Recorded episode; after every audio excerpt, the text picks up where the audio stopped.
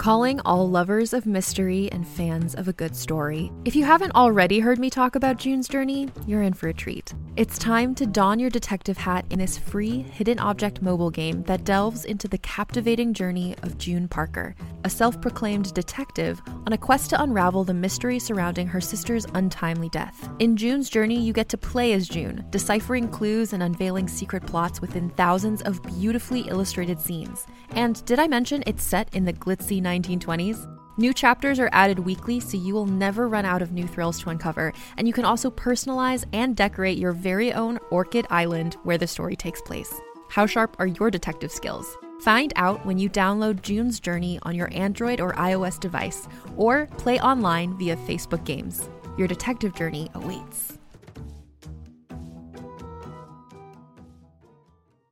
Hey there, it's Rachel Ballinger, and I am thrilled to invite you to Rachel Uncensored, my podcast where I get real with my friends and celebrity guests, where we talk about all sorts of topics. From personal stories to hot button issues, we cover it all. New episodes drop every Wednesday, so make sure you tune in on Apple Podcasts, Spotify, or wherever you listen to podcasts. Trust me, you won't want to miss out on the fun and candid conversations we have here on Rachel Uncensored. You hearing this? It sounds like Yeah, this is playoff basketball. time to tap into playoff mode. That non-stop, claw your way to the top, give it all you got type of thing. From inside the paint to outside the arena. Where did this come from? Everybody's got to get in playoff mode and stay in playoff mode. Unbelievable. Every single round. The NBA playoffs presented by Google Pixel continue on ABC, ESPN, and TNT. Everyone, this is John Rocha, one third of the Geek Buddies, with this awesome ad for you. If you like this show and you want to make your own, and some of you have reached out and asked us about making your own podcast, well, let me tell you about Anchor. It's free. There's creation tools that allow you to record and edit your podcast right from your phone or computer. And now you can even add any song from Spotify directly to your episodes. The possibilities are endless for what you can create, whether it's music analysis, your own radio show, or something the world's never heard before. Go ahead and let your freak flag fly. Anchor will distribute your podcast for you so it can be heard on Spotify, Apple Podcasts, and so many more places. And you can make money from your podcast with no minimum listenership. It's everything you need to make a podcast in one place. Take it from us here at the Geek Buddies. Download the free Anchor app or go to anchor.fm to get started. Now, on with the Geek Buddies show.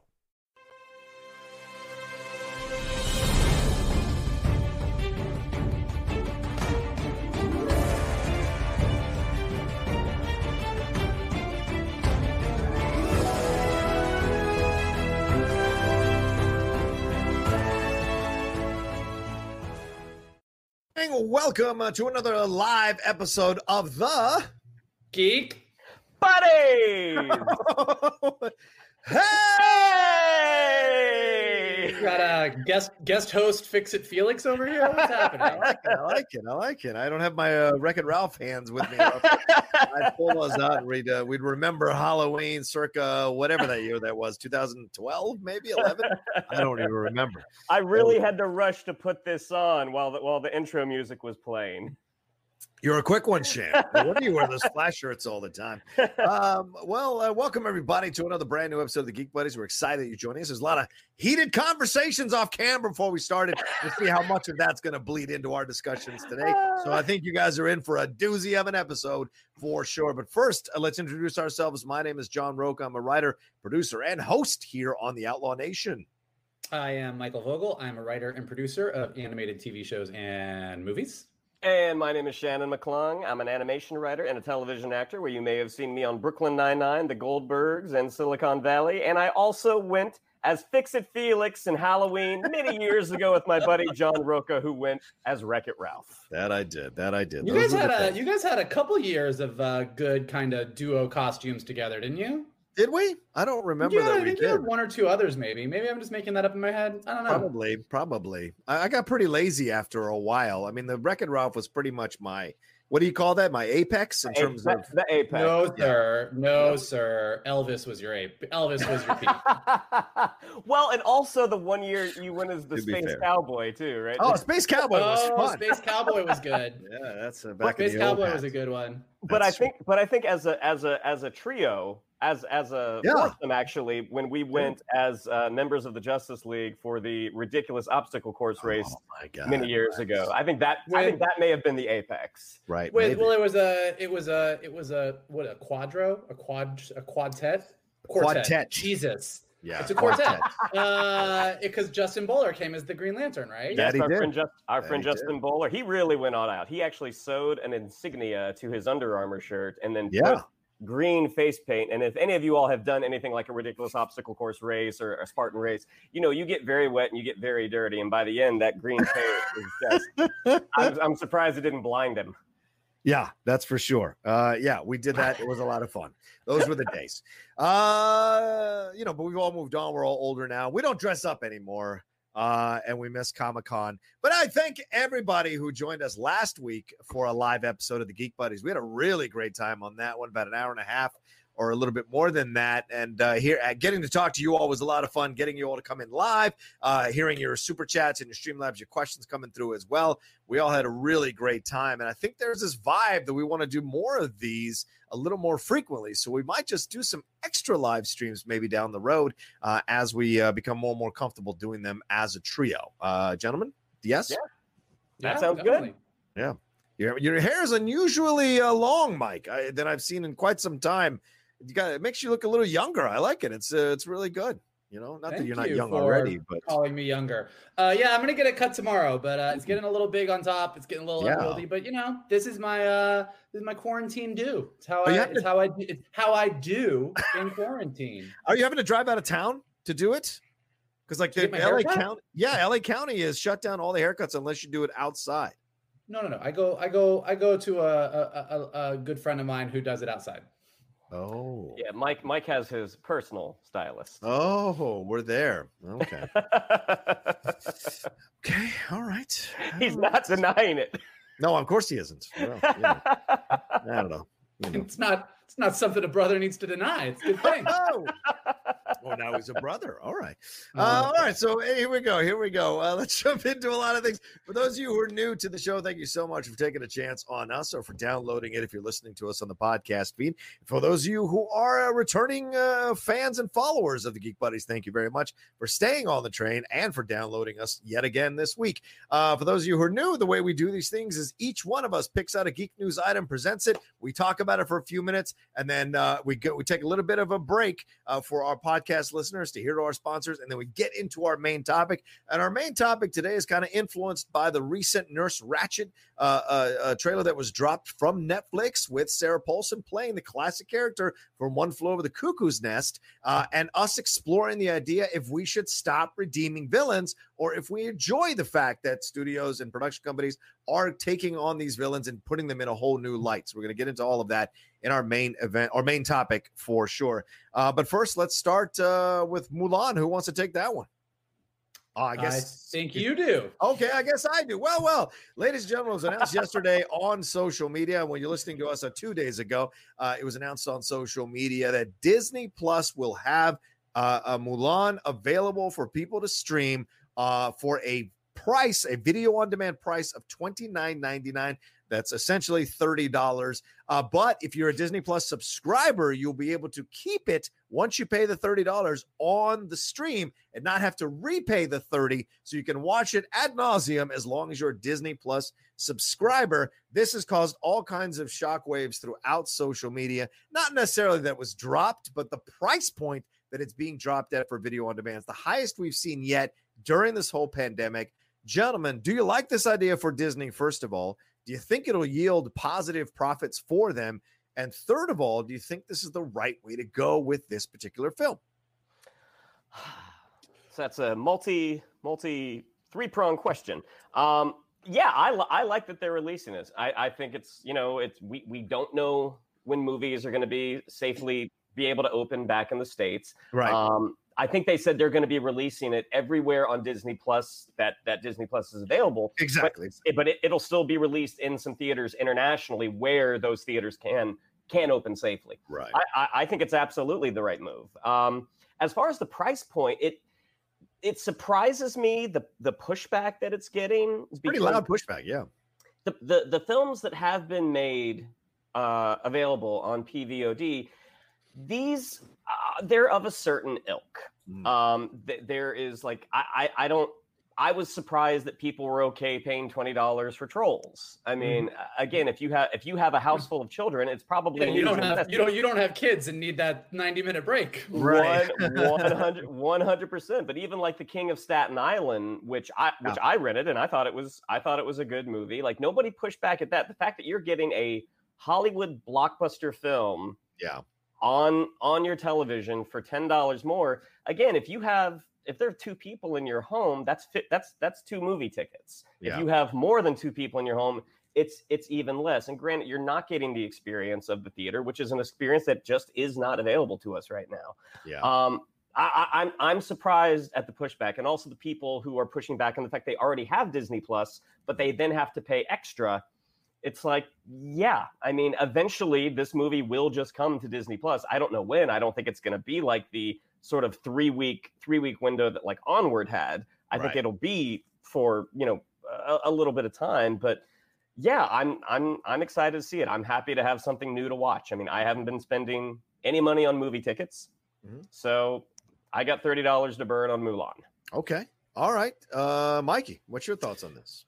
Uh, yeah, I think uh, you know. I mean, I think we've been saying this for months and months. We're just kind of waiting for it to eventually happen. But the further that things get pushed back, and like once Tenet got pushed, and like we knew that July was out for movies, uh, you know, it was only a matter of time before a couple of these movies kind of went the streaming route. I think it's interesting because Shannon's not wrong that logically uh, yeah. This is not any different than Trolls or Scoob or Invisible Man or any of the movies that have come out where, or Onward. I mean, I think you're looking yeah. at Onward as the case. Like, Onward was available on VOD for three, four weeks, like basically a month.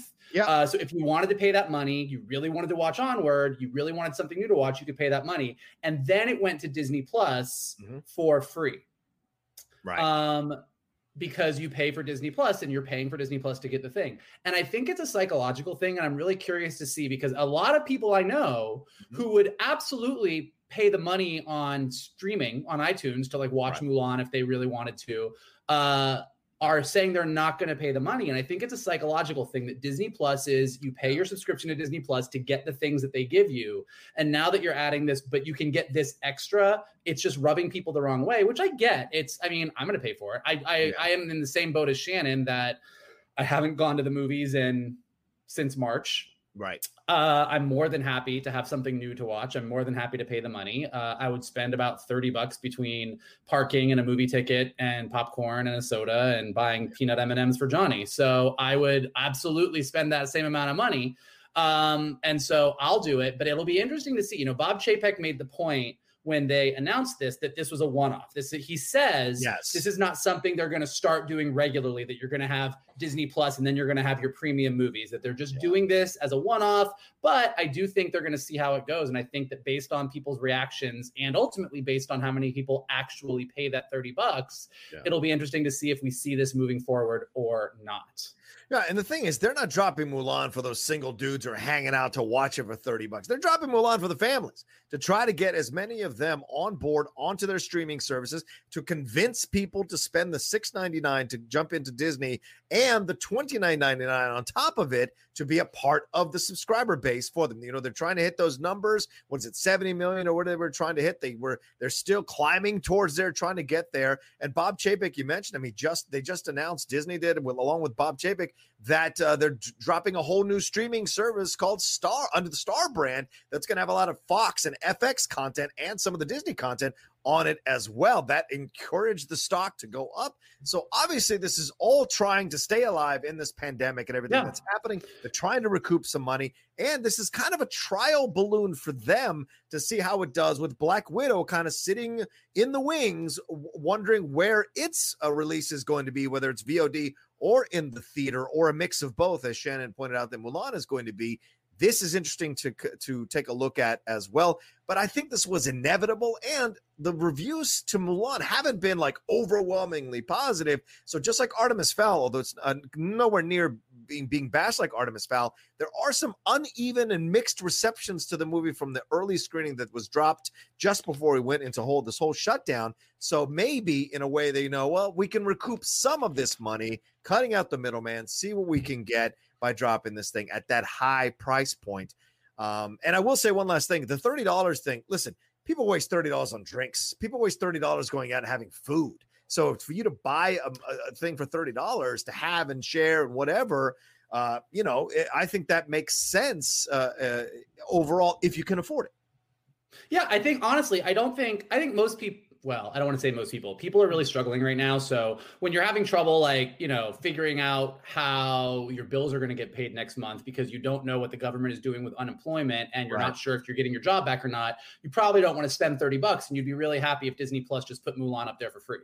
But that being said, yeah. the people that uh, really want to see it, uh, you know, we'll be able to pay for it. And I do think that, as Shannon said, eventually it will be free. It really is just, I, I, I, I think that they should worry a little bit about how people perceive Disney Plus because hmm. Disney Plus is one of the things during this pandemic that's done really good for the Disney company. Like as the yeah. Disney parks and other areas of Disney have gone down, obviously, because people can't go to the parks and yeah. uh, or won't go to the parks or are afraid to go to the parks or what have you. Yeah. Uh, Disney Plus, while everyone's stuck at home, has been doing really well for them. Kind of to you mm-hmm. said, as you said, Johnny, like they're at, I believe it's uh, they ended the quarter with 57.5 million, yes. which is very, very close to their goal goal of 60 to 90 million, which was right. their goal for 2024. So getting to that goal a lot earlier, kind of thanks to the fact that everyone's stuck at home. Yeah, uh, you right. don't want everyone to get pissed that they have to pay for Mulan and then like stop their subscription. I don't think that's going to happen, but it's right. just something that I would be yeah, you know, nervous about. yeah, bit. that's that's the camp I'm in too. I, I, I question these numbers because obviously everyone's home. So yes, sign up. You need content. Parents need to put their kids in front of that television and detox for a little bit for themselves or take a break or whatever. So you're going to pay that $7 a month if you can afford it. Once everything gets back to normal and production start ratcheting up, will you be able to keep those people as a subscriber base? That's going to be interesting to see. And you're right. Look, uh, as of Monday, they crossed 60.5 million paid subscribers. Chapek said on the company on Disney's earnings call hitting its goal of 60 million to 90 million subscription buys 2024 four years early. That's interesting to say well you know give or take 30 million we hit our goal uh, which is the goal? It's kind of a wide base you know what i'm saying? It's kind of say well i was going to lose 30 to 60 pounds i got to 30 i'm good. I, I feel like what's the choice here for real? Uh, so, uh, so uh, yeah, credit to them for crossing the 60 million mark. But how many of those are going to drop off once things start coming back and the demand on the dollar starts to become more important for a family and their kids are out, they have to start taking their kids places. They have to start taking them to the parks. Ironically, they have to start taking them to movie theaters, taking them whatever. How much of that are you going to maintain that $7 well, subscription? Well, and I think we we had talked about this earlier that it is hmm. going to be quite some time before things go back to normal, if they ever go back to normal. So yeah, I yeah, think, right, right. I think they'll probably be able to hold on to a large portion of those of those new subscribers because again, once they can get production going again, and it's this it's it's the U.S. specifically like California and Georgia that are that are having some trouble opening yeah. production back up. Falcon and Winter Soldier, I believe they only have like nine days left. Yeah, and the the smart money is that the majority of that show is ready to go. They mm-hmm. just need to finish filming and then have to do the effects work on top of that. Yeah. Um, the second season of Mandalorian is is is is good to go. Right. WandaVision, it sounds like it is good to go. So they're gonna have stuff, they're gonna have stuff loaded into the chamber. Mm-hmm. They just, you know, we, we just it's going to be a long time before people are just like ah I I can I can lose my streaming services. Yeah, yeah, yeah. Well, like, and also I mean look, Disney has and we've talked about this a thousand times, but when you look at all the streamers, you know, everything from Netflix and Hulu to Peacock to CBS All Access to HBO Max to everything. I mean, Disney just has that built in base of the fact that families forever and ever and ever more are going to want to have a place where they can just show their kids all the Disney movies. My yeah. sister does it with my niece. Yeah. She watches every Disney movie. So they've got like a strong base. Right. And as long as they can keep adding new stuff, and the question here is, is adding something at a price point a new model for streamers, or is Yeah. it something that people are going to get super pissed about and say no, thank you, ma'am? I, I, I wondered because I bet we wouldn't have heard this kind of pushback because it's usually, you know, the nerds getting the pushback. I, I would imagine that there wouldn't be any pushback if Black Widow was dropped for $30. I don't think there'd be anything to this level. If they, I- and, I, no. and I wouldn't be, real quick to finish my point, and real quick, I, I wouldn't be surprised if it dropped for $39.99 when they do when they finally do do it as a way of like kind of testing how far they can push the market out, you know? I don't think it's the price point, and I don't think it's the movie. I think that it's the format. I, I think but people, are literally complaining that it's too much on on social media. How can you say it's not the price point? because it any of these movies uh, granted all these other movies that have been released on vod it's $10 less but it's not the $10 i don't think so much as the format. All of those movies are released on itunes for VO or wherever you get your vod yeah, to, you mean to like- purchase? but to purchase where where you are used to going. I am used to going on my apple tv to itunes Right. movies and if i want to watch something i can purchase it or rent it and it goes to my itunes account. Like i am used to that. That is the apple format that apple has had from day one. So going Yeah. to get onward which is a pixar movie for 20 bucks on iTunes because I bought it early because I really wanted to watch it. I'm not ashamed to admit it. I knew I could watch it for free for three weeks later, but I was like, I don't care. I bought it. Right. Uh, so I bought it there, and that's fine. Uh, and I think that nobody had an issue with that. When you subscribe to something, the entire concept of a subscription network, whether you subscribe to HBO or you subscribe Right. to HBO Max or you subscribe to Netflix or Hulu or Disney Plus or any of them, the concept is you pay the money and this is what you get for your money. So kind of the I think what people are objecting to is less, oh my god, this is 10 more dollars than every other movie that's come out and the objection is more, whoa whoa whoa, I subscribed to this thing because every commercial said I was going to get all this Disney content for my $7 a month. Now you're Yeah. telling me I get it for $7 a month except for this movie that I have to give you another $30 for. I don't like it.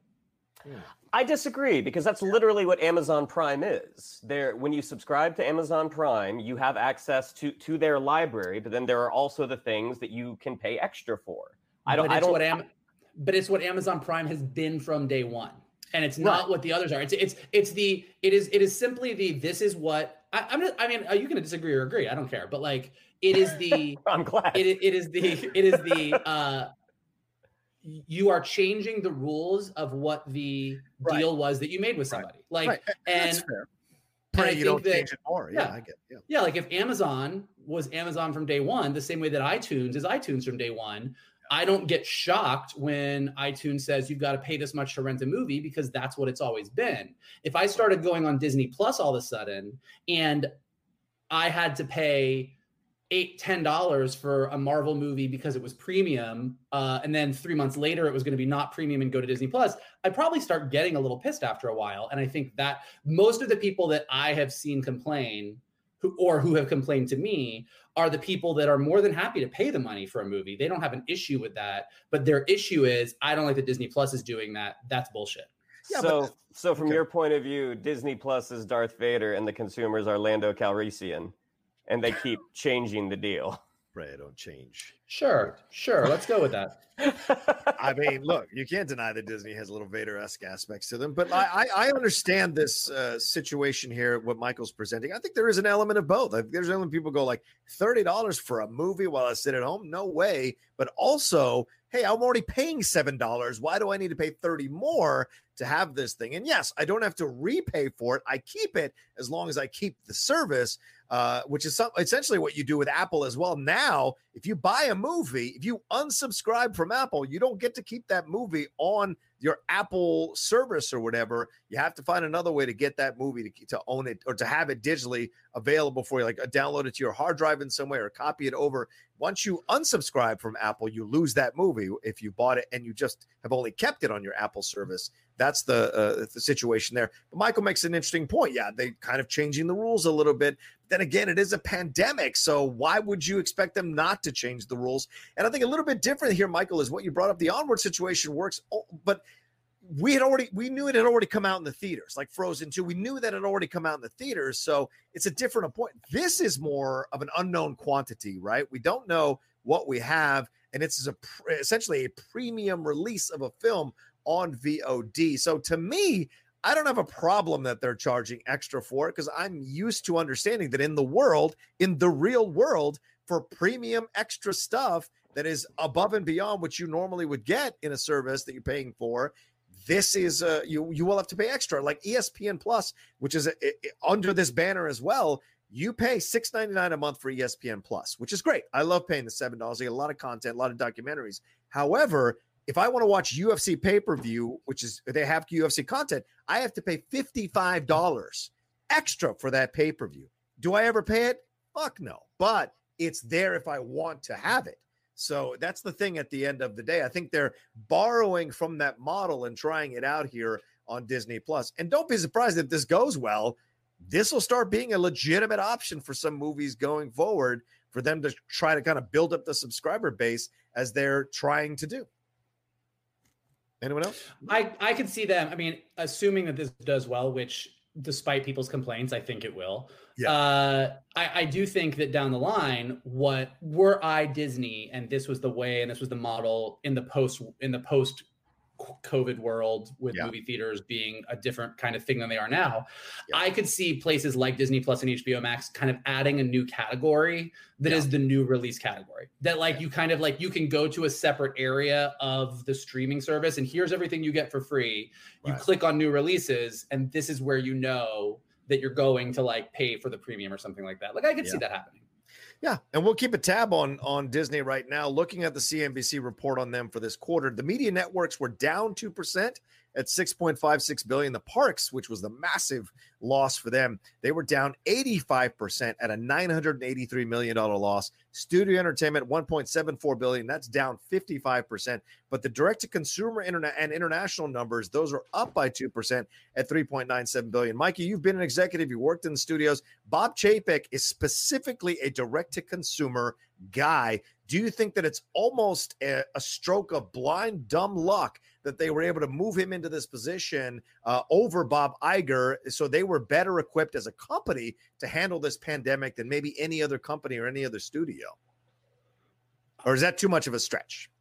I, I think that I don't think I don't think that any of the moves that he's made have been so. I don't think that Bob Chapek has done.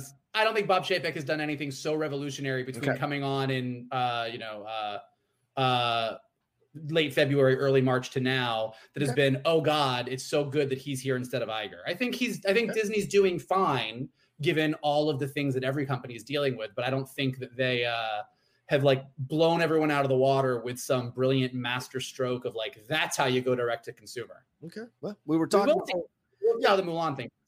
Yeah, and I bring it up because I mean Shannon was saying uh, I don't want to reveal too much. Shannon said as a friend who has had bought stock in Disney it, when it when it looked like it was losing at the beginning of the pandemic, and now it's making money. So maybe Chapek has made some moves here. Maybe and, and we'll do it, and I'm sure they'll do the analysis months right. down the road to see if these moves actually led to uh, Disney surviving this situation better than most other companies. I don't know. I mean, I think and again, you if you were going to attribute this to anybody, you would attribute it to Iger. But like, I think Disney Plus itself has really helped Disney. Yeah. Nav like uh, survive all of this because they are three years ahead on their subscriber base and doing yeah. so well right now. Yeah, yeah, and we'll see what happens uh, once everything is back to normal. And those deals uh, run out too. Uh, I'm on. I haven't paid a dime for Disney Plus because I got it as part of the Verizon situation. So, but I don't know if I'll necessarily stay with it unless I can write it off as a business expense for the things I do. We'll see.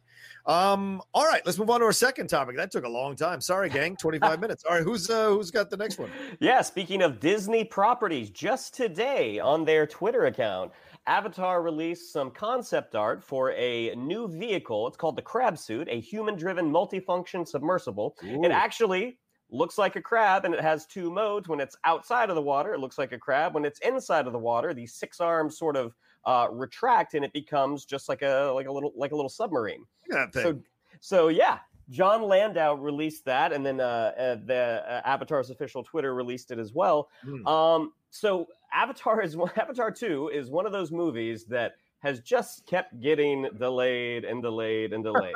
um, before we started recording, I looked it up, and I didn't know this. Avatar 2 was originally uh, slated to come out in December of 2014. Yeah. Yeah. Avatar Ooh, 3 God. was going to be 2015. At that time, it was only going to be three movies. Then it kept getting delayed. Then he added a fourth. Then he added a fifth. And then just recently, it was pushed back until December of 2021. Now, mm-hmm. when Avatar came out, that was just as the big, the, the crest of the 3D, the 3D push was happening. And because Cameron specifically filmed stuff with 3D in mind, it was an amazing experience. Then we got to see how all the other studios tried to replicate it and 3D has slowly sort of started to, to started to fade away a little bit. Yeah. At this point, 2021, 11 years after the first movie comes out, with three movies that are going to come out after it, do are we excited? Do we really care about this anymore? I mean, I know we should never bet against James Cameron, but at this point, 11 years later, does this concept art get you guys jazzed for Avatar 2?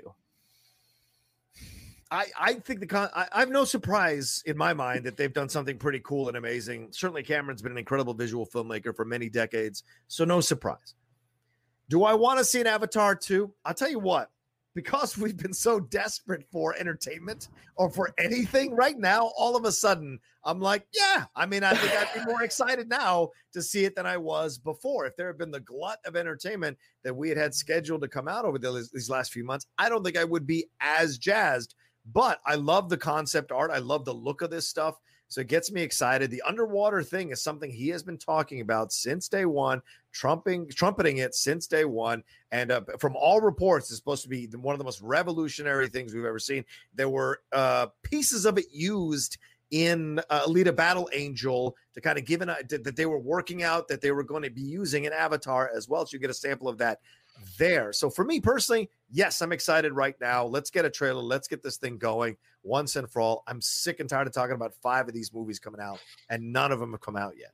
Mike, Uh, I love Avatar.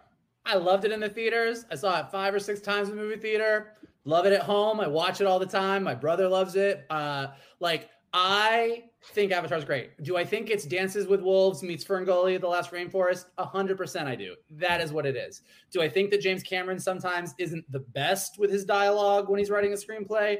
I do. Do I think unobtainium is a stupid word? Yes. But I love Avatar. I think it's great. I think the Na'vi looks super cool. I think the special effects still hold up when you watch it. Like I think it's a world that I completely believe in. Yeah. Um, I think that there's a lot of really interesting stuff in it. I love going to Animal Kingdom in Orlando and hitting up Pandora and riding Flights of Passage. So like I'm down. And as you said at the beginning, Shannon, I also will never ever bet against James Cameron. A, he seems very mean sometimes, and I don't want him to yell at me. Uh, but B, um, I don't think every movie he's made is the best movie ever, but I Mhm. don't think he's ever made a bad one. Okay, I mean, there's people that hate Avatar, so yeah, if you hate Avatar, sure, but like, I mean, his track record is pretty fantastic. He's never come out with a dud. Maybe Avatar is his white whale. Maybe the fact that these movies are taking so long, like we're gonna get to this and we're gonna be like, wow, he thought this was a really great movie with legs, and it does not have it. But I would not, uh, I wouldn't bet against him. And also, I just think it it may be coming out. It how do I say this? We've had like a rough run of our brands. Like we're we're still living in that era of the big branded entertainment. Um, we've been living through a little bit of a Marvel dry spell. Hopefully, whenever Black Widow comes along, we'll dive back in. But like you know, Endgame came out. It was the end of an era. We're waiting to see if Marvel's going to carry that forward.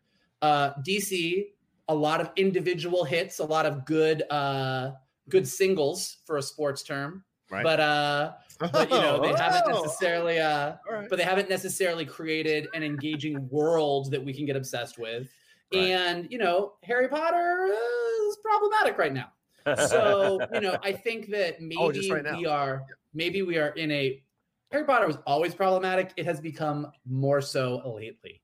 Um, so I'm just Yeah, yeah. saying that, like, with with the fact that sort of, I think that if Avatar came on strong and it really worked, the fact that there's these five movies in a giant hmm. world to leap into, maybe that first Avatar would set the stage and it didn't. You know, we've all talked about this that biggest movie of the year, one of the biggest money makers of all time when it came out, and it's not something that people talk about the way they talk about Disney movies or Harry Potter or the Marvel Right. Cinematic Universe or any of those other things. And maybe these movies will get Avatar to that place uh, and we'll have another world that people or an entire new generation of kids will be obsessed about. Yeah, maybe. Who knows? Now, being the one person of the three of us who has been to uh, Pandora at Animal Kingdom, when you got there, and it was it was pretty soon after it opened when you went, right? I've been twice, but yeah, the first time I went, it was pretty soon after it opened. Was there that kind of wonder when you got there amongst the other guests when they got to Pandora for the first time? Like I think about when I went to Galaxy's Edge the first time on the eh, with the employee preview, and there was just a my god. Was there anything like that with Pandora? There is not necessarily because people are people don't have the same uh, reverence for the Avatar brand that they do for the Star Wars brand. But when you walk into Pandora and you are immersed and you look up and you see these floating rocks floating above you and wow. the music of the Na'vi people and just the immersion. And then when you go back over there at nighttime yeah. and all of the plants are glowing and the street is like uh you know it's got fluorescent markings everywhere and it's just it's a whole other experience like they've done such an amazing job creating this immersive environment and the whole concept of the Na'vi and what Pandora is fits so well in with and with Animal Kingdom sort of conservation message. And although I still haven't ridden Rise of the Resistance, which may blow it out of the water, Flights of Passage is the greatest theme park ride I've ever been on in my entire life. Like wow. uh, conceptually, the way I actually had to go look up when you when I when I first wrote it, I was like, how is this even happening? It's magic. Uh, and I went and looked at a YouTube video and like more or less it's the same as Soarin' Over California to a degree. I mean, you're like you're kind of sent out and towards this big screen, but with the 3D technology that James Cameron worked with the Imagineers on, and the way that the Ikran that you're on works and everything else, like you're immersed, like you are flying through Pandora. So I think that they've done such a good job of creating a area of the park that is so immersive, whether you like Avatar or not, mm. um, that if they can get these movies on that level, kids will you know, be obsessed about the Na'vi for, you know, like it'll be great if we have like a bunch of kids a generation from now that talk about the Na'vi that we talk about the way we talk about like stormtroopers. And we're going to be like, ah, in our day, Avatar wasn't all that, you crazy kids, get off my lawn. sure, sure. All right. I like it. Good way to end it. All right. Next segment. What do we what do we get into next? Uh, well, uh, it was just announced uh, this week um, that Comedy Central has greenlit a reimagined take on a classic Nickelodeon and Spike series, Ren and Stimpy. Uh, I think of it as a Nickelodeon series, but there was a more adult version that was on Spike. I think only three episodes actually aired. Um, but yeah, so we're going to get a brand new Ren and Stimpy on Comedy Central. So for all of you 90s Nickelodeon fans, that's big, big news. Uh, but actually, what's really interesting about it is this just kind of continues in a long line um, from Nickelodeon and Viacom CBS um, where they've greenlit a Daria spinoff called Jodie. Uh, right. There's an updated version of Beavis and Butthead coming, and from Lord and Miller, an updated version of Clone High coming. Hmm. Um, and this also goes along with this week uh, Lower Decks coming out on CBS All Access, the animated Star Wars show, or Star Trek show, sorry. Trek. Which, so what's really interesting, Ren and Stimpy is very exciting. It was such a weird show in the 90s when it came out, and just like was right on the cusp of like, is this really appropriate for kids or not? And I think what's really interesting is, uh, you know, kind of as we were talking about earlier with Mulan, but with all of the streaming services out there, and with everybody kind of vying for entertainment and vying for trying to find that thing that's going to draw people in, we're taking a lot of these shows that were either on Nickelodeon in the 90s or MTV or other places, and we are reimagining them, but we're reimagining them for adult audiences. So we are finally kind of, it looks like we're, we already have some great stuff. You've got Bojack Horseman, um, obviously Archer, uh, uh, Big Mouth. I mean, there's a lot that's out there right now, but like I think that we are on the cusp of having even more adult animation um, than we've ever had before because yeah. what they are discovering um, is that when it comes to adult animation, there's a lot of repeat viewing. I mean, I think Hulu's numbers on Rick and Morty are like just through the roof. Not only more people coming to Hulu to watch Rick and Morty for the first time, but people watching these shows over and over and over again. I think Netflix right. is experiencing the same thing right now with Avatar: The Last Airbender, which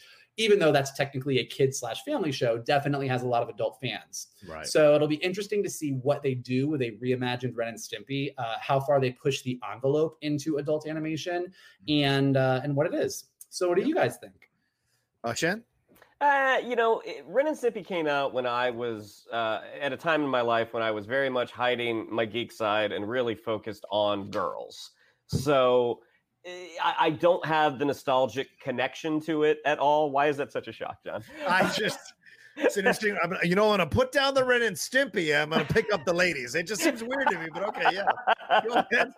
Go ahead. But, but yeah, I, I just get this I get this image of you as a kid going like, Ren and Stimpy, the ladies. The ladies. Ren and Stimpy, the ladies. You're like, ah, I can only choose one. Hey, you you know, the Bible says when you become an adult, you put away childish things. All right.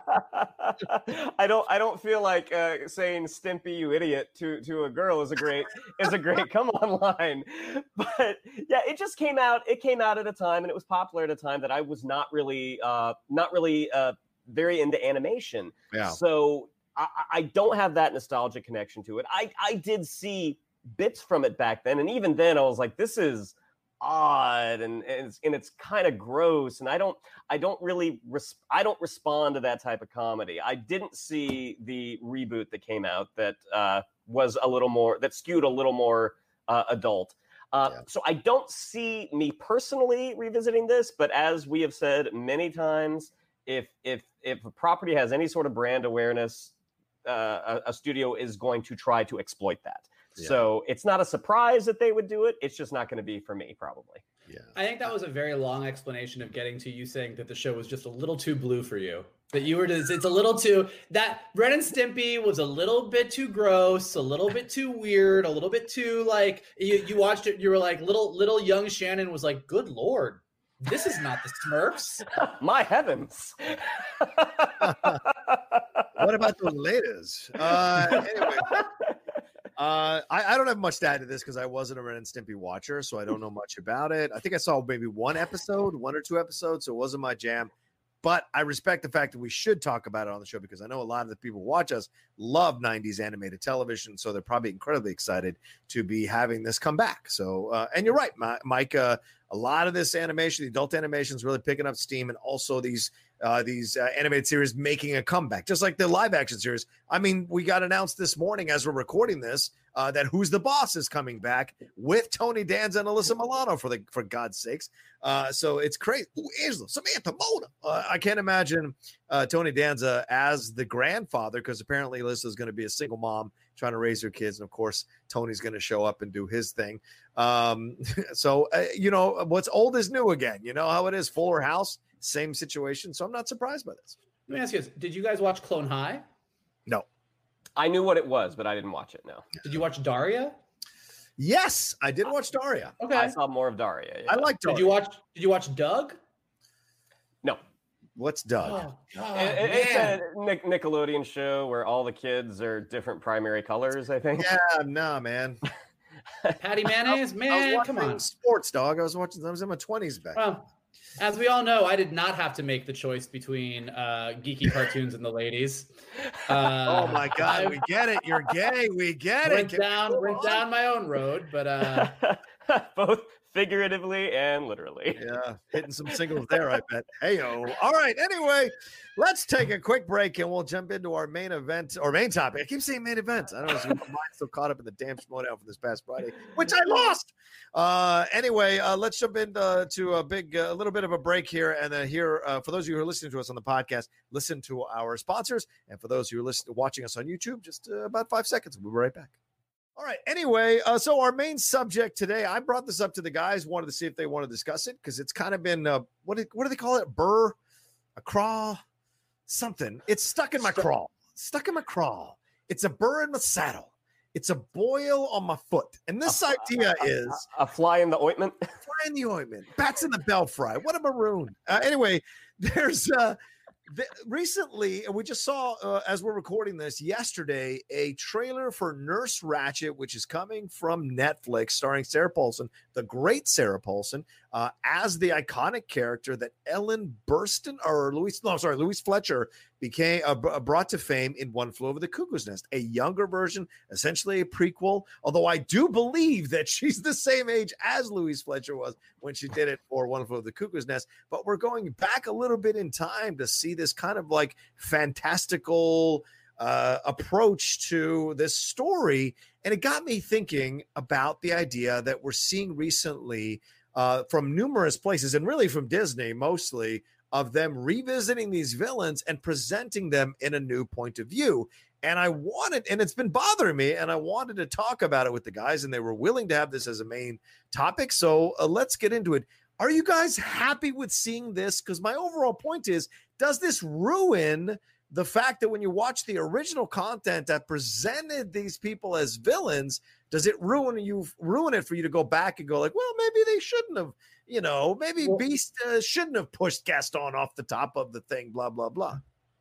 First of all, Beast didn't push him; he just kind of knocked his arm back, and Gaston fell. Uh, but, mm. anyways, um, uh, well, first of all, just talking about Ratched, like yeah. that trailer, that trailer is fantastic. Absolutely. Uh, Ryan Murphy, this this overall deal that Netflix did with Ryan Murphy for something like 300 million or whatever, the five year deal that they did with him, uh, he's just been prolific. I mean, between the politician and Hollywood and this, and like there's just there's so much happening and going on with what he's doing. I Ryan Murphy's really hit or miss to me. Um, yeah. I think that everything he shoots is beautiful and gorgeous. I think he's got an amazing voice. I think he's got a really great sensibility. I sometimes feel like after you get into two or three episodes of his shows, or especially into second and third seasons, mm-hmm. uh, it sort of just goes a little bit all over the place and you sort of lose the thread and it just kind of becomes a mishmash of ridiculousness. So I think he does a lot better with sort of anthology things like American Horror Story or things where he's just kind of telling a shorter thing that kind of has a beginning and end point. Yeah. Um, I know Ratched, I believe, is 18 episodes, which is a big order. Uh, you know, usually yeah. I, I, believe I read that. Like it's usually it's like the 10 episodes, 13 episodes. This is 18 episodes. So it seems yeah. like they've got a big story they want to tell. But um before we get into the main topic that you wanted to discuss, I just think oh. I would honestly watch Sarah Paulson do almost anything. Like of watching watching Sarah Paulson yell at somebody about eating her peach in that trailer for Ratched was one of the most like intense things I've seen about a peach since Call Me by Your Name. Like it was, it was a lot. It was a lot. Well, Parasite. Yeah, but that's that was pretty oh, intense yeah, too. Yeah, um, I, when, and, yeah. Well, and when it comes to this particularly, I have a confession. I've actually never seen One Flew Over the Cuckoo's Nest. Uh, I've I've never. I know. I know. Uh, and I'm an asshole for not seeing Ren and Stimpy. What are you talking so, about? So I've never seen One Flew Over the Fair. It's fair. Uh, if it had, had it been animated, I probably would have seen it. Um, I've never seen One Flew Over the Cuckoo's Nest. So for me, this is going to be more of like an introduction into this character that I'm not really familiar with, and then maybe I'll go back and watch One Flew Over the Cuckoo's Nest after. Uh, so I don't really have that issue here. Uh, in general, um, I think it really just depends on the property. I think some properties have handled it really well and have made their own mark on it, and some properties feel like they're trying too hard. Is kind of my overall. And we can get into specifics in a minute. But Shannon, what are your thoughts? Yeah, I thought the Ratched trailer was fantastic. I mean, it had a very similar aesthetic to Hollywood, which is uh, Ryan Murphy's most recent Netflix uh, antho- not anthology series, but limited series. Um, yeah, it's a beautiful looking trailer and from the tone of it, from what I took, I don't think it's trying to redeem that character at all. I think you're witnessing. I, I wouldn't even say the birth of the monster. I think the monster's already there. Yeah, um, but it's done in such a gleeful way in the bright colors. That's to get you to cheer for her, to like her, to see her as a protagonist. That's troubling for me.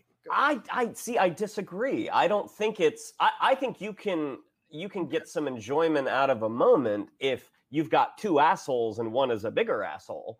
Um, but yes. I don't I don't think they're trying to make her at least from the trailer and the trailer is two and a half minutes. I mean, I don't think the the tone is that they are not trying to redeem her as a character. They're kind of just showing you this is where this horrible person came from, and this is how maybe she became more horrible. I don't know.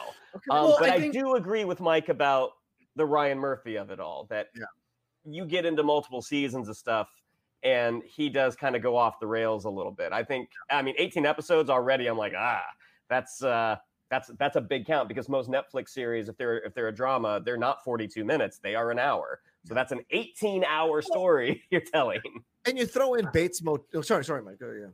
No, no, no. Go ahead. Go ahead. I was saying you throw in Bates Motel. That's another one, right? That kind of redeemed Norman a little, or exp- okay, okay. So let me clarify. Maybe I should clarify a little bit further. Maybe I mean by explaining it in kind of an indirect way, you're redeeming them. By understanding them, you're almost excusing the behavior that they do later on in the source material that you're deriving the character or taking the character from and creating a backstory for. Well, you know, and I think that's what frustrates me a little bit. Yeah, I go- I could be wrong about this. I very much I very much may be wrong, but I don't I think that You're right popular that. culture, I think that this whole idea of redeeming the villain in pop culture Mhm.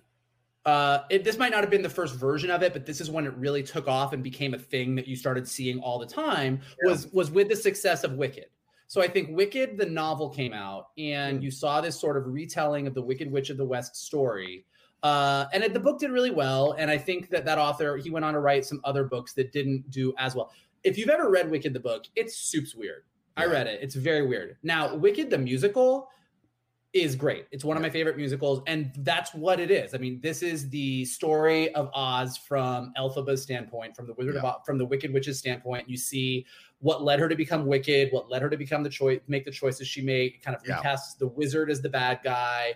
Uh, you know, so I think that that was where that took off, and after that became the mega success that the musical did, that's where you really started to see all of these versions of, you know, that's where Maleficent came from, and that's where all these Disney versions, like there's a there's a whole series of novelizations that take a bunch of the Disney villains and kind of tell their side of the story, and even if they don't make them uh, sympathetic to Johnny's point, they at least explain the things that happened in their life that led them to become the villain that they became. And then, of course, the, that led all the way to this past year, which we've talked about a lot, Yeah. uh, Joker, you know, Right. which which came out and uh, you know, kind of uh, again, I don't think makes the well. I guess you could argue whether or not it makes the Joker sympathetic or not, but it definitely explains how he became the person that he became. Right. It's their explanation. And you guys asked me about Joker before we started this off air. And I said, well, it's not tied into any overall mythology that's on screen, right? It's been pitched as a one off and it's a one off. So it's an Elseworlds almost approach to the idea of the Joker. And I didn't find him to be a sympathetic guy. I didn't find him to be a protagonist that I necessarily wanted to follow. But you don't cast Sarah Paulson without wanting to use her charm to make you like this person. That's in you. Shannon, you're an actor. Mikey, you've done things. You know that casting someone, a certain someone in a role, you do it so that you have people who come aboard. I mean, Gandolfini was a charming guy, but he's an absolutely terrible person. Tony Soprano is uh, throughout that whole series, yet people loved him, right? Uh, Bryan Cranston, people love Bryan Cranston. Malcolm in the Middle, put him in this situation and have him go progressively bad throughout the seasons of that show. So that's why you do the things you do. I, uh, but I, I want to kind of side. I, okay. I was. I would tell you this. Yeah. I was in a morning production meeting at Sony Television as a very young uh, manager of animation when there was a giant argument uh, about. Are you seriously saying we should cast the dad from Malcolm in the Middle in this show? Wow. And there was a giant argument in the room about it. And the head of casting was like, You don't know what you're talking about. He'd be perfect for this. I will always remember that because I was like, at the time, I was like, Oh, we're making some show about drugs. This is a meth show. It's the meth show. Uh, but I remember, I remember an argument where somebody said, "Are you seriously saying we should cast the dad from Malcolm in the Middle as as this guy?" And I was like, That's "Oh, interesting." Um, so, so just to be clear, your issue is not uh, making the villain the protagonist of a story. Yeah, no. Your issue is making them sympathetic. Yes, making them sympathetic, making them redeemable. And I would say, uh, Michael, I think it's further back. Although uh, you could, the argument may be right that Wicked works, but also Vader, right? Vader's redeemed in Return of the Jedi, taking the mask off. I mean, that that that fool done killed a lot of people You're- uh, and was a pretty vicious person. But I'm not saying. I'm not saying Wicked was I'm not saying Wicked Oh. was the first time a villain was redeemed, but No, Wicked you meant it was right. I'm sorry, you're wrong. I'm wrong. I'm wrong.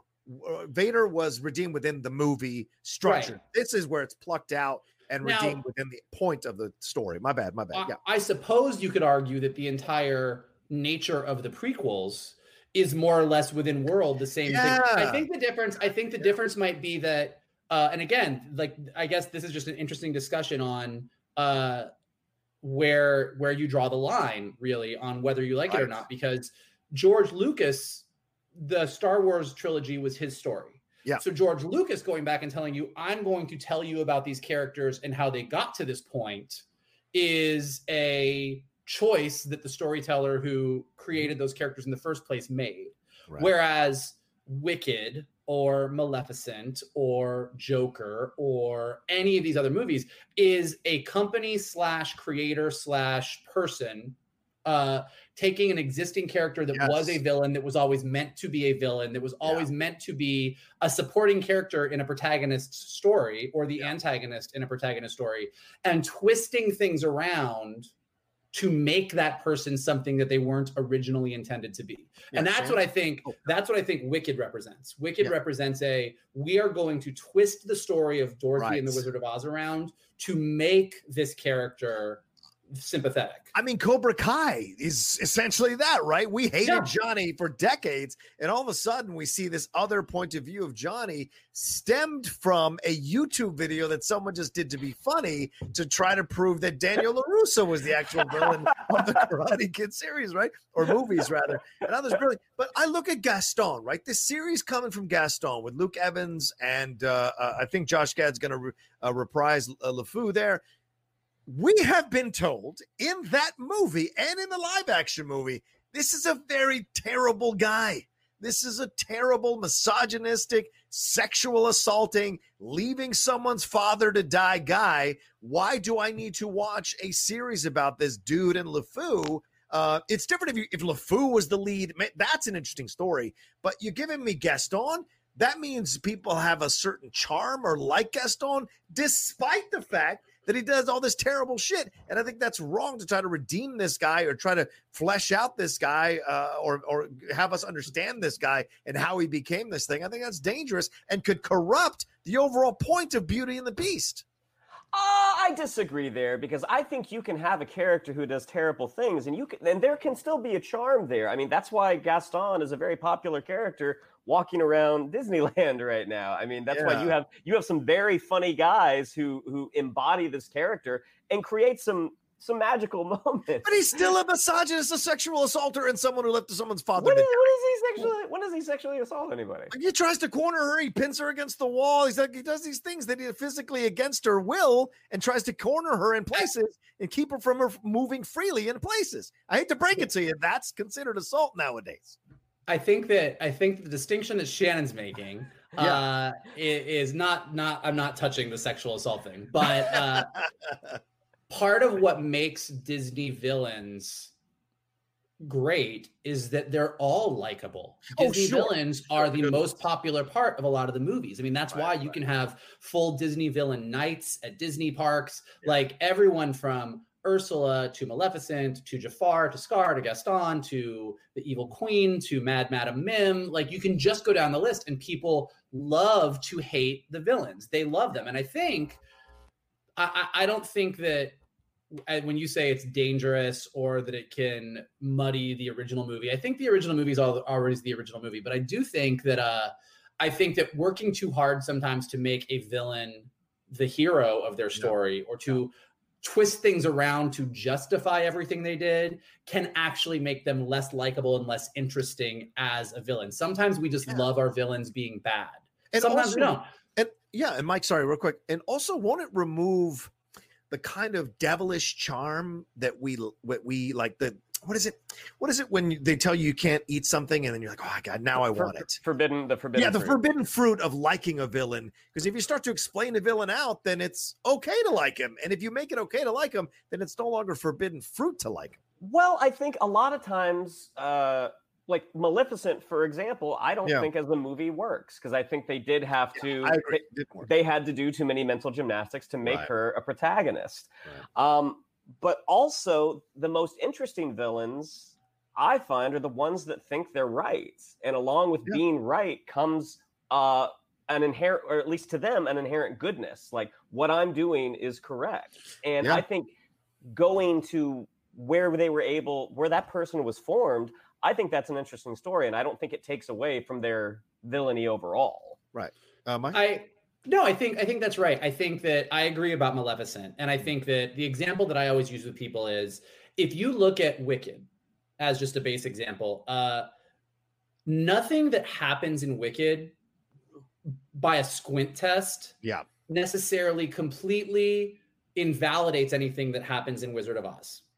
Uh, that like everything that happened to Elphaba and Glinda prior to Dorothy arriving and their Mhm. relationship and them going to Oz and the wizard and everything else, the part that where Dorothy shows up is sort of in the second act and sort of shoved to the side a little bit, and you understand why things happened the way they did, but they don't go out of their way to invalidate Wizard of Oz. I think Right. the challenge with Maleficent, and kind of to the point of getting to what I do and don't like about villain redemption stories where they are the protagonists, is that Maleficent had to go out of its way to drastically change what happens in Sleeping Yeah. Beauty. Like what happens in the original Disney Sleeping Beauty and what happens in the Maleficent movie are two completely different stories. Yeah. And so if you love Angelina Jolie, you think she's badass as Maleficent, which she looks amazing, you can watch it and love it. But for me, the way that they make the three good fairies, uh, Flora, Fauna, and Merryweather, like completely ridiculous and stupid, the way they kind of change everything around, it's too different. It, it ceases to resemble the story that I know. So I kind of do think when you, if you can go around the edges the way that Wicked does, and you can create a compelling story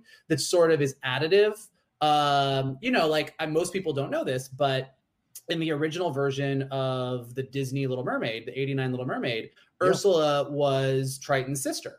Uh, and it's kind Oh, of mentioned like in the musical and some other places. It's brought up occasionally, um, like where you'll be like, oh, Ursula was Triton's sister. And it's like she says in the movie that, you know, when she used to live in the palace and other stuff. And even if you listen to an early uh, on the Little Mermaid um, sort of deluxe album that you can get on iTunes that has a lot of the early recordings and like early demos that Howard Ashman Yeah. and Alan Menken did. They even specifically kind of mention Ursula as Triton's sister. So like that's an interesting story. Triton and Ursula growing up together, her being the sister and him being the you know them both being royalty. Like Yeah. maybe there's a version there, but don't give me a version that is going to take away uh, my love of how evil she is in Little Mermaid. You know, it's Yeah. it's a it's a it's a tricky balance. It's a fine line.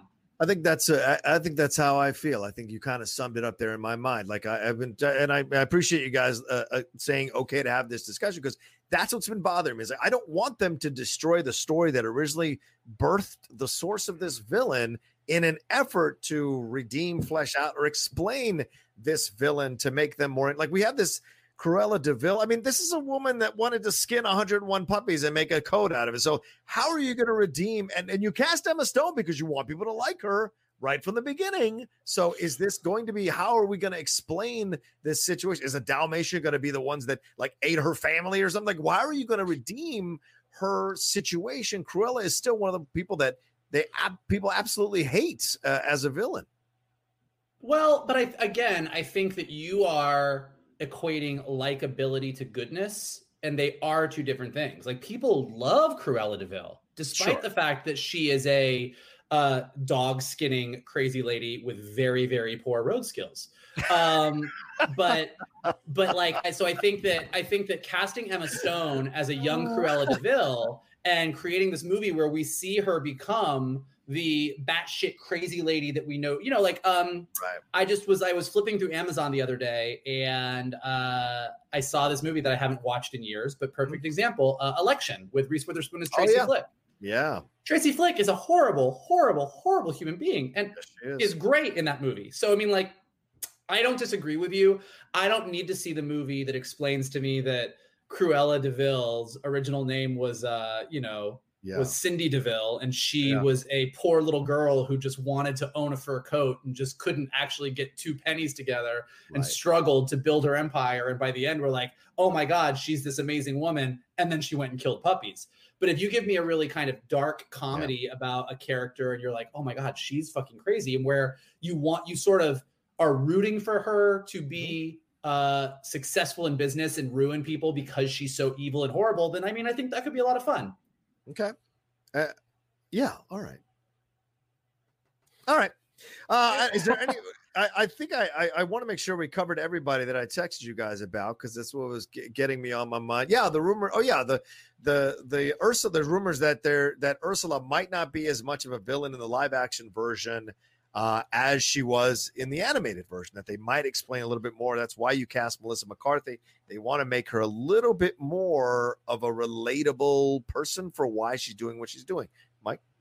Well, and again, I mean, again, it's a fine line. Yeah. Like Ursula having been kicked out of the palace at some point and giving us a little bit more explanation on why that is and why she wants revenge. And kind of to Shannon's point, why like you know like a magneto is one of people's uh Yeah, favorite yeah. villains of all time and we know exactly why he's doing what he's doing and we understand where he's coming from and we still are like you're still the villain here but we love watching him be the villain i don't know that we necessarily need that with ursula but again if they do it well and make her an even more well developed character awesome if they try and make her sympathetic and you're just like yeah, you're still kind of horrible. You know, like Right. it, it, again, it can go both ways. It's all in the execution. I mean, Yep. you know, I thought that Joker was going to be a complete disaster movie and then really ended up enjoying it. So it really is all in the execution. And I also think it's all in the execution of how you construct the villain, right? Like with Thanos, I could totally see a prequel Thanos movie, and I'd be fine with that, to be honest with you, because I understood his logic. It made sense to me. Maybe the most unbiased, unracist, unmisogynistic, unxenophobic logic you've ever seen. Half the galaxy, I don't care what your social status is, what your color is, what your gender is, anything, half the galaxy dead. Just to kind of give us some more breathing room again. Made sense to me. Uh, what's his face? Uh, uh, That's well, that's horrifying. well, you know, you do your thing, and we'll see. You know, Because you know, because you know, if you pull a Thanos on Geek Buddies, it's me or Shannon. It's one of us is going. That's how it works. I might snap myself. You never know. Poof, dust. Yeah, I Uh, don't think you know- Thanos was going to snap himself. I didn't say. uh, but like you know, that's the that's the thing that I and, and Killmonger, same thing, right? You understood Killmonger's point of view. So if you construct the villain where their intention or their impetus for what they're doing is relatable, at least enough, then that's a thing you can explore. I think in a in a prequel or in a separate situation. Uh, with Nurse Ratched, there's none of that in One Flew of the Cuckoo's Nest, other than the fact that she's trying to like you know, kind of uh, navigate a room full of people who are certainly unstable, uh, but does it in such cruel, manipulative ways. Uh, and of course, was supposed to stand in for the American government, trying to control uh, the protests and people who were against Vietnam or whatever. It was essentially symbolic of that. So I, I'm curious to see how this all plays out. But you know, it's uh, we've seen some good ones, like you said, Mike. Joker was fantastic, and certainly the certainly Clone Wars redeems Anakin like crazy or fleshes out Anakin like crazy before we see the turn, which only adds to the tragedy of his turn. So, and it adds to the fact when he comes back and becomes Anakin before he dies, uh, it adds more weight to that, which I think is a good thing. Sure, and add in Fassbender's Magneto. I mean, we already were on board with Ian McKellen, but seeing yeah. how he became who he became, that wasn't that was an interesting journey. Yeah, and then seeing Ian and uh, and um, and Patrick in Days of Future Past when Yeah. they kind of put things together and talk about wow, we wasted so much time fighting each other when we could have been uh, doing something else. So yeah, yeah, Yeah, it stuff. sounds like it sounds like you have less of a problem with making the villain the protagonist of their own story than you do doing it poorly. Yes. yes. Yes. All right. Fine. All right. Just to, to, but poorly does not necessarily mean execution. Also, well, yeah, I guess that's all tied in, right? Because Yeah. if you're going to mess with the original story, like you said with Maleficent, I don't like that. I don't like because if you start to turn Belle into the asshole of the story, I'm really not going to like that. And some people I've seen online do go after Belle and say she's an elitist and she makes fun of the town as stupid. Well, she's the one that can read. Uh, all I of mean, that. So like, I love Beauty and the Beast. It is Uh-oh. top top movies of all time. Uh-oh. She does her whole opening song is going around and calling everyone around her provincial. I mean, it is. She basically I'm better than you and you and you. Yeah, basically. there goes the baker with his tray like always. It's the same old bread girl. Like that's what it is. Like you know, like she she basically is like, that's fair. uh, and and she's not wrong. Right. Um, look, it's one of the greatest Disney songs, so I'm not knocking on it. But- no, but I, well, but I do think you bring up a good point, and I think this is where Maleficent really lost me, and this is where Wicked smartly avoids this. Yeah. Uh, except, I guess you could argue the Wizard, but like. I think that in telling your villain story, if you're out there and you're wanting to do your version of like, I'm gonna make Gargamel the hero of his story, uh, or Mumm-Ra or Cobra Commander or whoever it is. Um, I think that you can't you can't um, tell a villain's story at your hero's expense. Right. Uh, I I think that making your heroes of your story shitty, the way that Maleficent kind of did with the three fairies, uh, I think that's where you sort of lose it. Like had Dorothy shown up in Wicked and just been like a crazy bitch, you would have been like, man, that's Dorothy Gales from Kansas. Get the fuck out of here. Yeah, Uh, right. and I think that, and, I, and so I think that's like a key thing, though. I think that I think that you sort of have to avoid it because I think you're right. I don't think you, I don't think you can make Ursula the hero by making Ariel the bad guy. Yeah, right, Triton, Triton, who sort of is Yes. the emotional antagonist of Little Mermaid, uh, Right. as far as his relationship with his daughter, you could make him make some shitty decisions. And I think people would be okay with that. But if you caught up to Little Mermaid and all of a sudden Ariel showed up and was like, listen, bitch, you're going to do what I want, everybody would be like, whoa, slow your roll. and so I think with Gaston or Scar or any of these people, I think a good rule of thumb would be don't, don't, uh, don't shit on your hero. Like Right. tell stories around it, add other characters, add different circumstances, Right. jump way back in the past and sidestep the main story completely. There's a lot of ways that you can do it, but don't rewrite history, just add to history. This is my greatest fears. We'll get a Stromboli where it's like, look, look, I, my whole family is going to suffer and starve if I didn't get me a boy, a Pinocchio, or, or the other, or like Bambi's, the guy who shot Bambi's mom.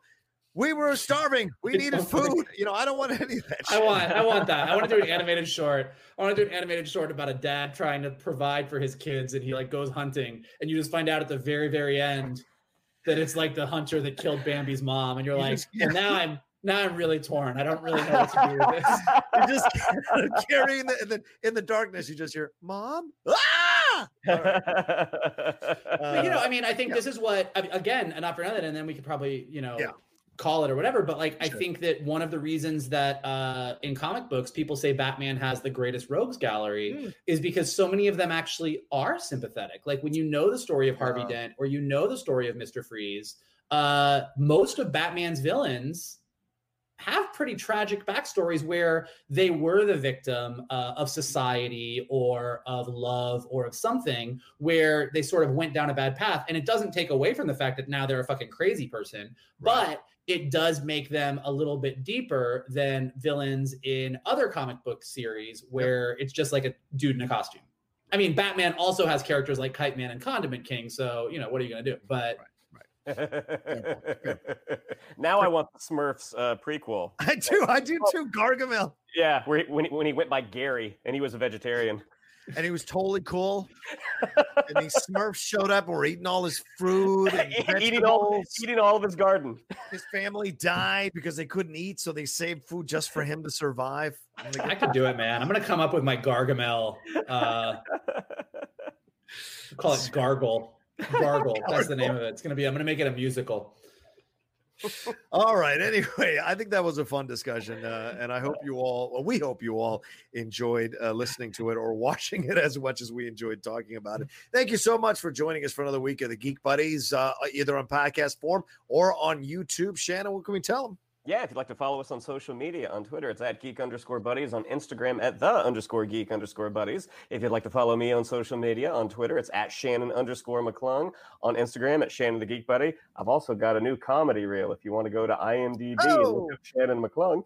If you'd like to follow Mr. Vogel, it's at MKToon. If you'd like to follow Mr. Rocha, it's at The Rocha Says. Uh, don't be the origin of our villain story. Uh, like us below. Don't send us down a bad road. Uh, leave us some comments. Uh, retweet us. Uh, if you are listening to us on Apple Podcasts or Spotify or Anchor, uh, leave some ratings there. Leave some stars. Uh, you know, if you're watching us here on YouTube, definitely like join in the conversation below. Uh, you know, link to us on Twitter. Link post us on Facebook. Tell your friends to check us out. Um, yeah, we don't want to become bad guys. Rocha will get really, really upset if you don't do these things. He might snap one of us out of existence. It could go down a bad road. No, not yet. Uh, I, I please don't forget to subscribe to the channel down below as well. Like we're trying to march towards fifteen thousand subscribers, you know, and uh, get get more people involved. So please listen to what Mike and Shannon laid out. Please do that. All of that, uh, and if you're listening to us later. Uh, make sure you hit that like button. It's really important. All right, that's it. I think that's everything. And I do want to say one last thing. If I know if I can plug something on the channel coming up tonight, if you're listening to us when this drops tonight, uh, first episode of Impolite Truths, my new political show here on the Outlaw Nation channel. Me and my fellow Latin- Latinx uh, lady in charge, Dorina Arellano, joins me uh, for the show. We will be doing that every other Thursday. A new episode will drop live for you all to come aboard and have conversations. Hopefully, these two gentlemen will join us as guests as we tackle some issues that they feel strongly about down the road. All right. Thanks to everybody for watching us. For Shannon McClung, Michael Vogel, I'm John Rocha, and we'll talk to you next time for a brand new episode of The Geek Buddies. Hey!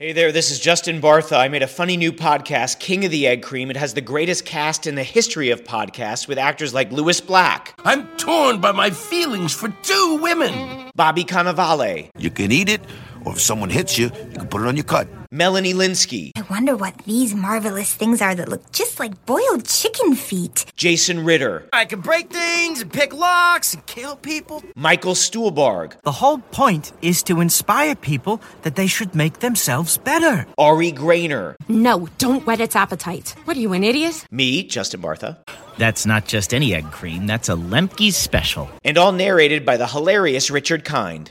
This is the story of Harry Dalowitz and how he rose from nothing to become New York's King of the Egg Cream. So if you like funny true stories, come listen to King of the Egg Cream, available wherever you get your podcasts.